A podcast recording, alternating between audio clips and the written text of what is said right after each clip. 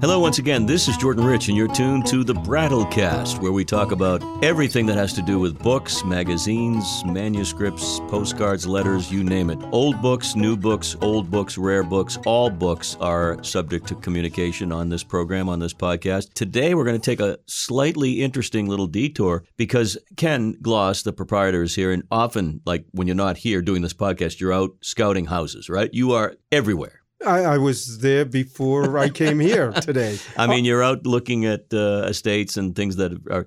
But today we thought what we'd do is explore with you what you occasionally find when you are not finding a book. There are other goodies and other mysteries to unveil. Well, or, or sometimes you go in and there are other things, and and there's that just leave a, an impression that you never know what you're going to see, and just a lot of fun.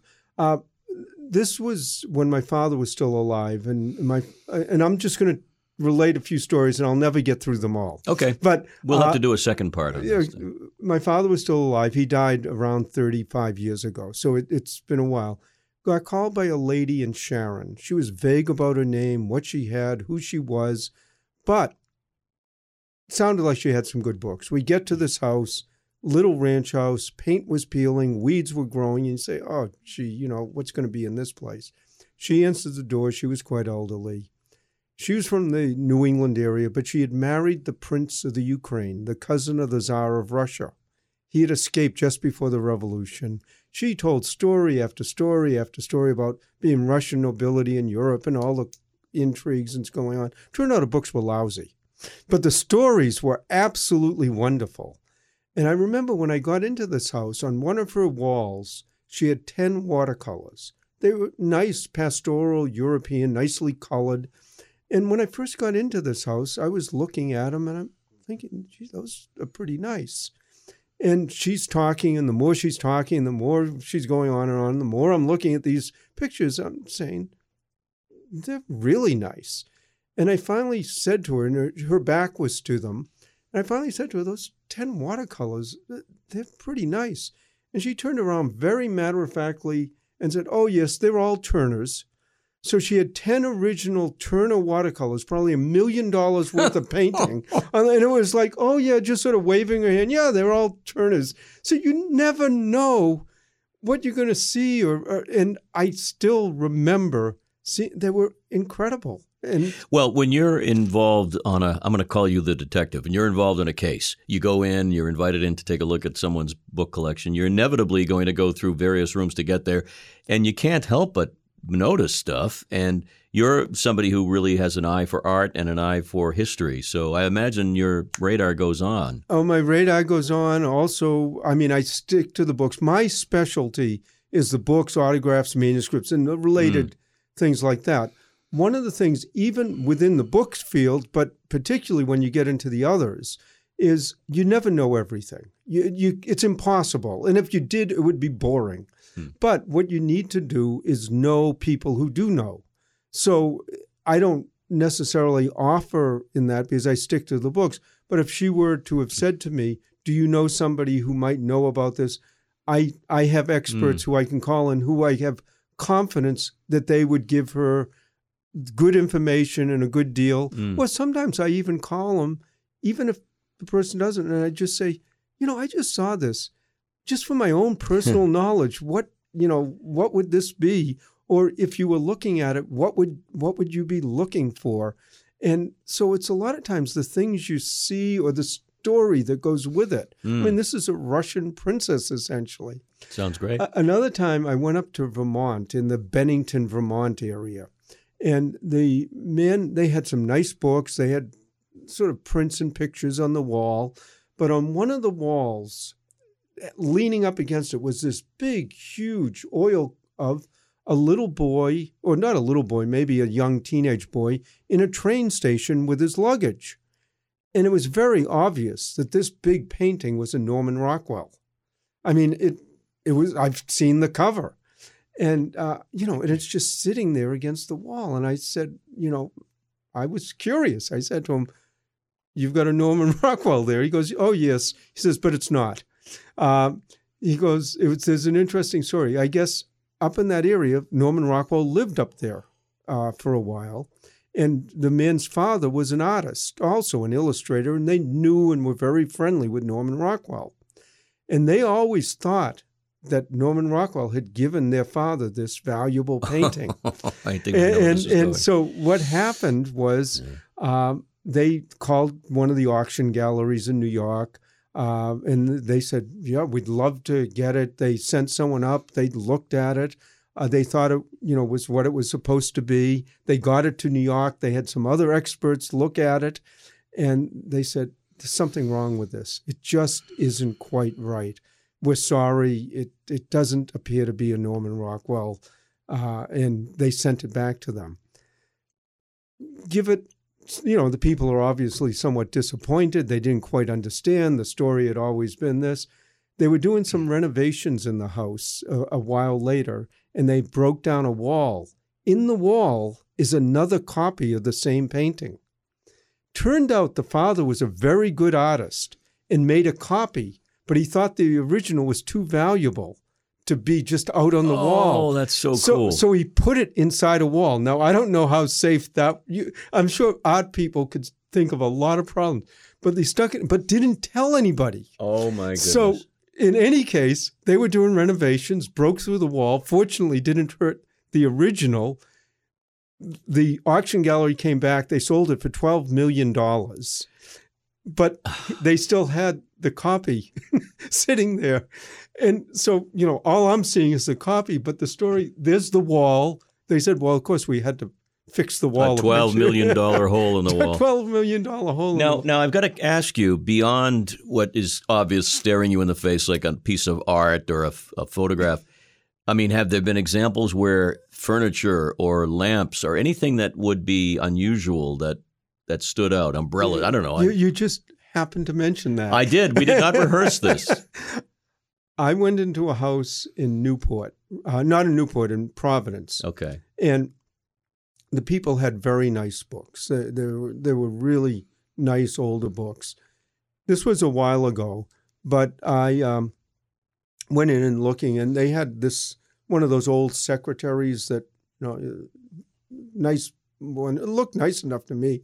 I didn't really care. There were some books in it that were worth a few Mhm. hundred to a few Mhm. thousand dollars, and you know I was totally um, enamored with those and some other things they had, and um, I was, you know, what I tell people. This is a story to say I know what I know, but I don't even claim to know what I don't know. That piece of furniture, they end up selling at auction for over almost $20 million. Th- And this was 30 years ago. It was the it still is the highest price ever paid for a piece of American furniture at auction. And if I can walk in and look at it and not even know about it, uh, so I tell people I know the books, I know furniture experts, but if you're going to ask me about furniture antiques, I'll give you the name of the expert. But the fact is, you were there. You I- were you were moseying through there with I the books. Touched it, I opened it, I Wow. even did. And and one of the interesting things that I found about that though is I had to go back after they had sold it. Is the auction gallery as part of the deal when they wanted to auction it made an exact replica of it that the family had so that they could remember it and know it. My guess is that replica to make probably cost tens of thousands of dollars. Seems to be a trend. People making copies of the real thing. Well, in this in this case, but I mean, in this case, what they did was the money was going to a foundation to Yeah. support artists and so on. The family was wealthy enough they could so do that. Isn't it incredible how many people you visit on a regular basis from all over who don't know what they might have in terms of its value, in terms of its rarity? Well, in this case, they knew. They knew. They they knew that, it, and but they didn't say anything to me. I didn't know, Right. but Don't put your coffee on the desk, whatever you do. well, here, here, here, here's another story about coffee. okay. Uh, I Um, got got called into a house. Um, the the people at first had gone to an, one of our competitors at the time. Uh, I can say the name. It's called Goodspeeds because Oh, yeah. they've been out of business a number of years. A great, great bookstore. But whatever reason, the Mr. Goodspeed didn't come and talk to the people. people had 150 acres of land in Manchester by the Sea on the ocean. Uh, Just That for- tells you a little something Yeah. about their net worth. Yeah, and Okay. that tells you. Yeah. Anyways, we're in. My wife was with me. We're in the house. The lady there was absolutely wonderful. She couldn't have been nicer, giving us background history and so on. In any case, she said, "Would you like coffee?" And I don't drink coffee. Uh, about forty something years ago, I drank a cup of coffee, yelled at my wife. She said, "That's the last cup you're ever going to drink." Quite honestly, it is. Didn't even have you go decaf. Went right to cold turkey. Cold, cold turkey. uh, but in this case, the woman said, "Would you like a cup of coffee?" And I really couldn't say no because it was being Hmm. courteous, and I didn't want to explain the whole story. So we're sitting down, and she puts these coffee cup and service in front of me and my wife. She pours coffee in it. We we both have the coffee cup about halfway up to our mouth, and she goes, "Oh, that's Thomas Jefferson's coffee service." Oh my! and it's sort of like you freeze wow. and you know and then you you sort of very slowly You should probably tell someone that after they put the cup back down. I think. well you know it's wow, it- that's amazing. it- it's that's in, amazing. it's interesting though because i told this to one of my colleagues on the antiques roadshow and they go oh yeah everybody has a family story that you know this is napoleon's this or this is thomas jefferson's that and you know he says they're never true or accurate Mm. Although, if you have that much land on Manchester by the Sea territory, uh, you're more inclined to believe it. Well, not only that, but one of the great, the second greatest collection of Thomas Jefferson material in the United States. The best collection is at the University of Virginia. The second best is at the Massachusetts Historical Society No kidding. because these people are the direct descendants of Thomas Jefferson. They're from Massachusetts, and they gave all of that material to the Mm. Massachusetts. Four handwritten drafts of the Declaration of Independence. The best one with John Adams's notes in the. I mean, this is all at the Massachusetts Historical Society. So you tend to believe when she says this it was Thomas Jefferson's cup, you're holding and drinking coffee out of it. What's really fascinating about this is how you, in the work you do, and then in turn selling these products and these books, you are walking through history so often, Uh, literally walking with and through history. Absolutely. And you you know the books and all that okay that's why i'm there. That's what i'm looking at. And again we've done podcasts. We'll do more on some of the great books. But this is something that's t- i wasn't expecting to be drinking out of thomas jefferson.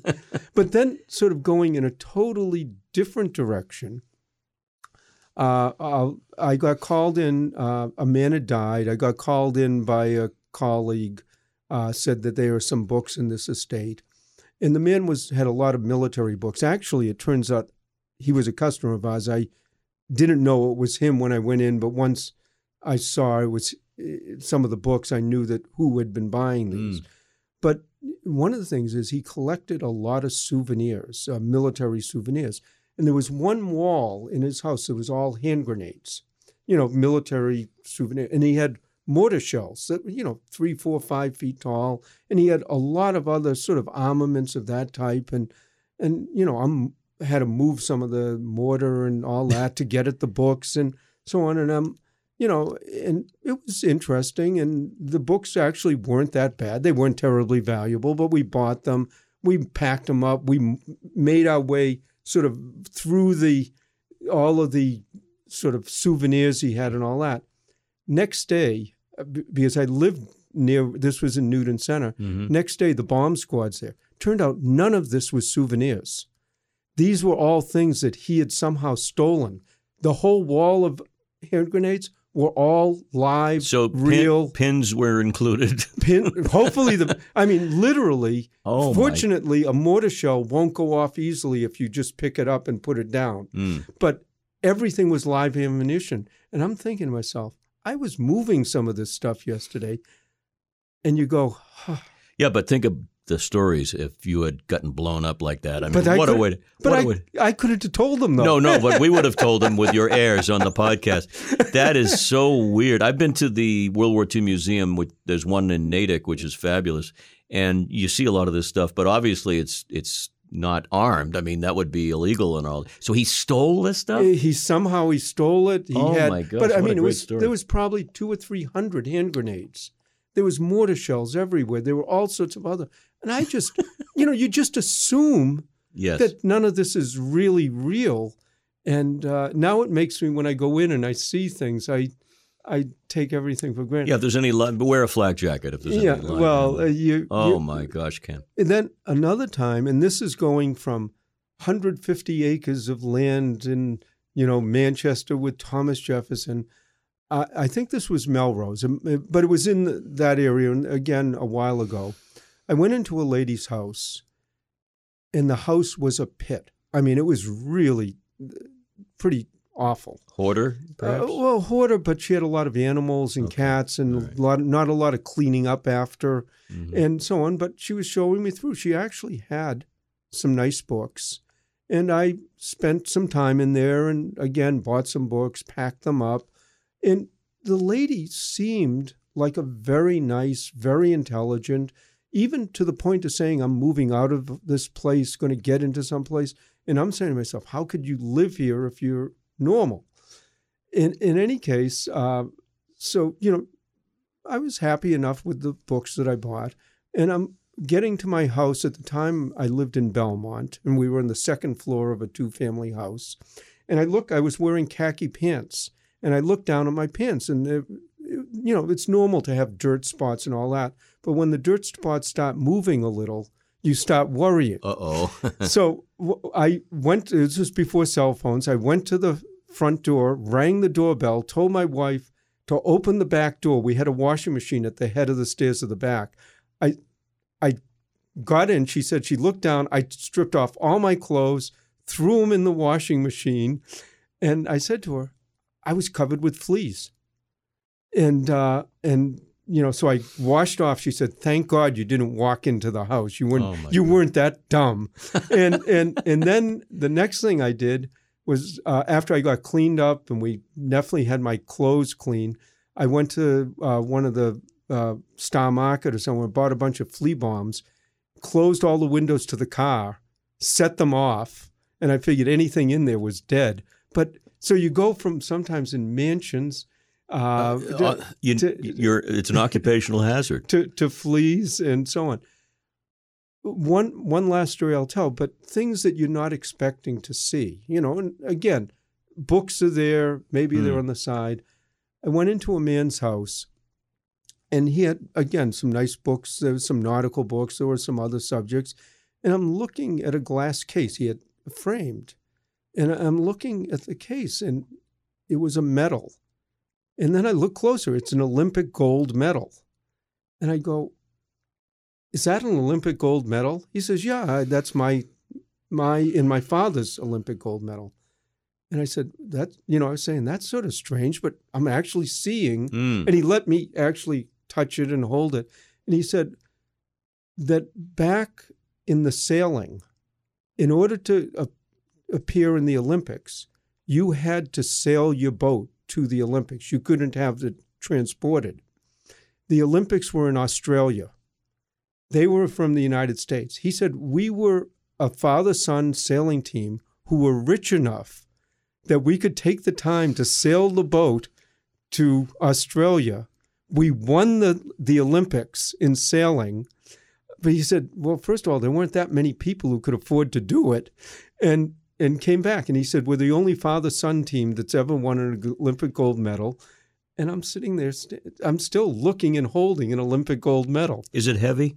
Uh, it, it was heavy enough. Heavy In- in- enough. in other Always words, wondered about that. yeah, they, they they weren't like, oh, wait a minute, this you, you know hollow. But so again, you know, these aren't books that I got, and they're not things that I was buying, but it was just sort of, boy, one of the things I collect is stories, and these are some of the better of my collection. Well, you're you're rivaling your father. You may not overtake him, but your father had Many great stories. He was the king. Well, he sort of led the way because without him, I wouldn't have Right. had them. Well, I am totally entranced, and I know our listeners are too. And uh, they'll be. This is the kind of thing where we have to do a part two, a follow up at some point.